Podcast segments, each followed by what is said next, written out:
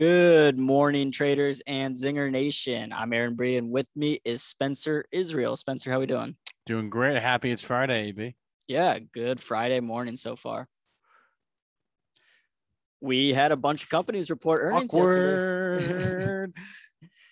We had a bunch of big companies report earnings yesterday, Spencer. Let's start with Disney. Okay, so Disney... their earnings per share, they beat the estimate, their sales, they beat the estimate, but that's not really what matters. What really matters here is Disney Plus paid subscribers. And it's not even that actually, it's the growth rate that matters. So here's what Disney said. Disney said that as of the end of the quarter, they had 116 million Disney Plus subscribers, paying subscribers. Now that's up a lot year over year, but what the street cares about is not so much year over year, but also quarter over quarter. And what is the growth rate? So if we look back and compare, this was Disney's Q3. So let's compare Disney's Q1 to Q2. Their Disney Plus subscriber growth rate was 9%. That was Q1 to Q2. Q2 to Q3, we just found out the growth rate was almost 12%. So they're actually increasing the number of new subscribers they got on Disney Plus during the quarter. That's a big deal. That's kind of the thing that Wall Street cares about the most when it comes to Disney. You know, they got all the other stuff. They got the studios, they got the parks. It's all great, but Wall Street loves the direct-to-consumer. They love Disney Plus, and that's the growth driver here. So the fact that Disney Plus added not just more subscribers than the street thought they would, but that they increased their growth rate quarter over quarter. That is why shares of Disney blasted off last night in the after-hour session. Yeah, and full disclosure, Spencer, I am long Disney. Hey, me too. Oh, there we go. Well, let's go from Disney. We also had Wish last night. A different story for Wish. I wish you didn't own this thing. Do you own this thing? I own calls on this thing. Okay. Well, Wish got hammered. I mean, it's been getting hammered. So it got hammered again in the after-hours session last night on the back of their earnings report. They reported an adjusted EBITDA loss. They lost money on an EBITDA basis last quarter. And in the same period a year ago, they made money.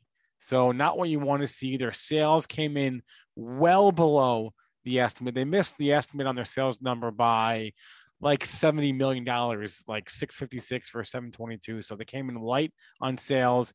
EBITDA losses versus a gain the year prior. Not good. Wish trading down, a couple bucks in the after hours session. Not great. Yeah, we saw Copang, which is a different e-commerce company, miss as well. So some people were definitely anticipating a miss for Wish. But moving on from Wish, it's SoFi yesterday. Yeah, SoFi, again, full disclosure, I am long and strong. We get asked about this one a lot. Earnings per share, they are not profitable yet. Actually, their losses widened last quarter compared to the same period a year ago. Sales came in above estimates. For a company like this, profitability is not on the table. So top line sales is probably a little bit more important. That came in higher. They did reaffirm their guidance for the year in terms of EBITDA and sales. So that all seemed okay. As far as what the stock was doing in the after-hour session, it was volatile. It was up, it was down. It seems like it's staying down here for the moment, but it is early yet. But it seemed like an okay report, but for whatever reason, the street does not like it. Yeah, the stock was trading down after hours yesterday afternoon. And lastly, the last stock we will talk about today is Airbnb. Yeah. Full disclosure, I am long this one also. I don't own many stocks, but when I do, they all report earnings on the same day. Same story here. Airbnb's losses widening. Their sales came in a little bit above Wall Street's estimates. They did say that in terms of nights and experiences booked on the platform, they are still, and I'll quote here, significantly higher than the highly depressed levels of Q2 2020, but below that of Q2 2019. So they're echoing what everyone else has said in the reopening space, where we've come a long ways off the bottom, but we still got a ways to go to get to where we were pre-COVID. Anyway, sales came in above estimates, as I said, and they're not profitable still. The losses are getting larger. Anyway, stock was volatile, but trading down in the after-hour session last night.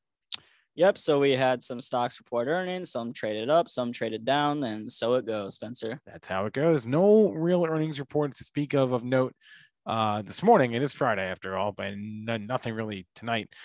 Just PSA, we should get some 13F filings today and Monday as we approach the deadline. These are the filings where the biggest fish on Wall Street, the biggest hedge funds, have to report what they bought and sold last quarter. If that interests you, be on the lookout. Yep. All right. Well, thank you for listening to Ring the Bell. Please leave us a review and subscribe if you have not already.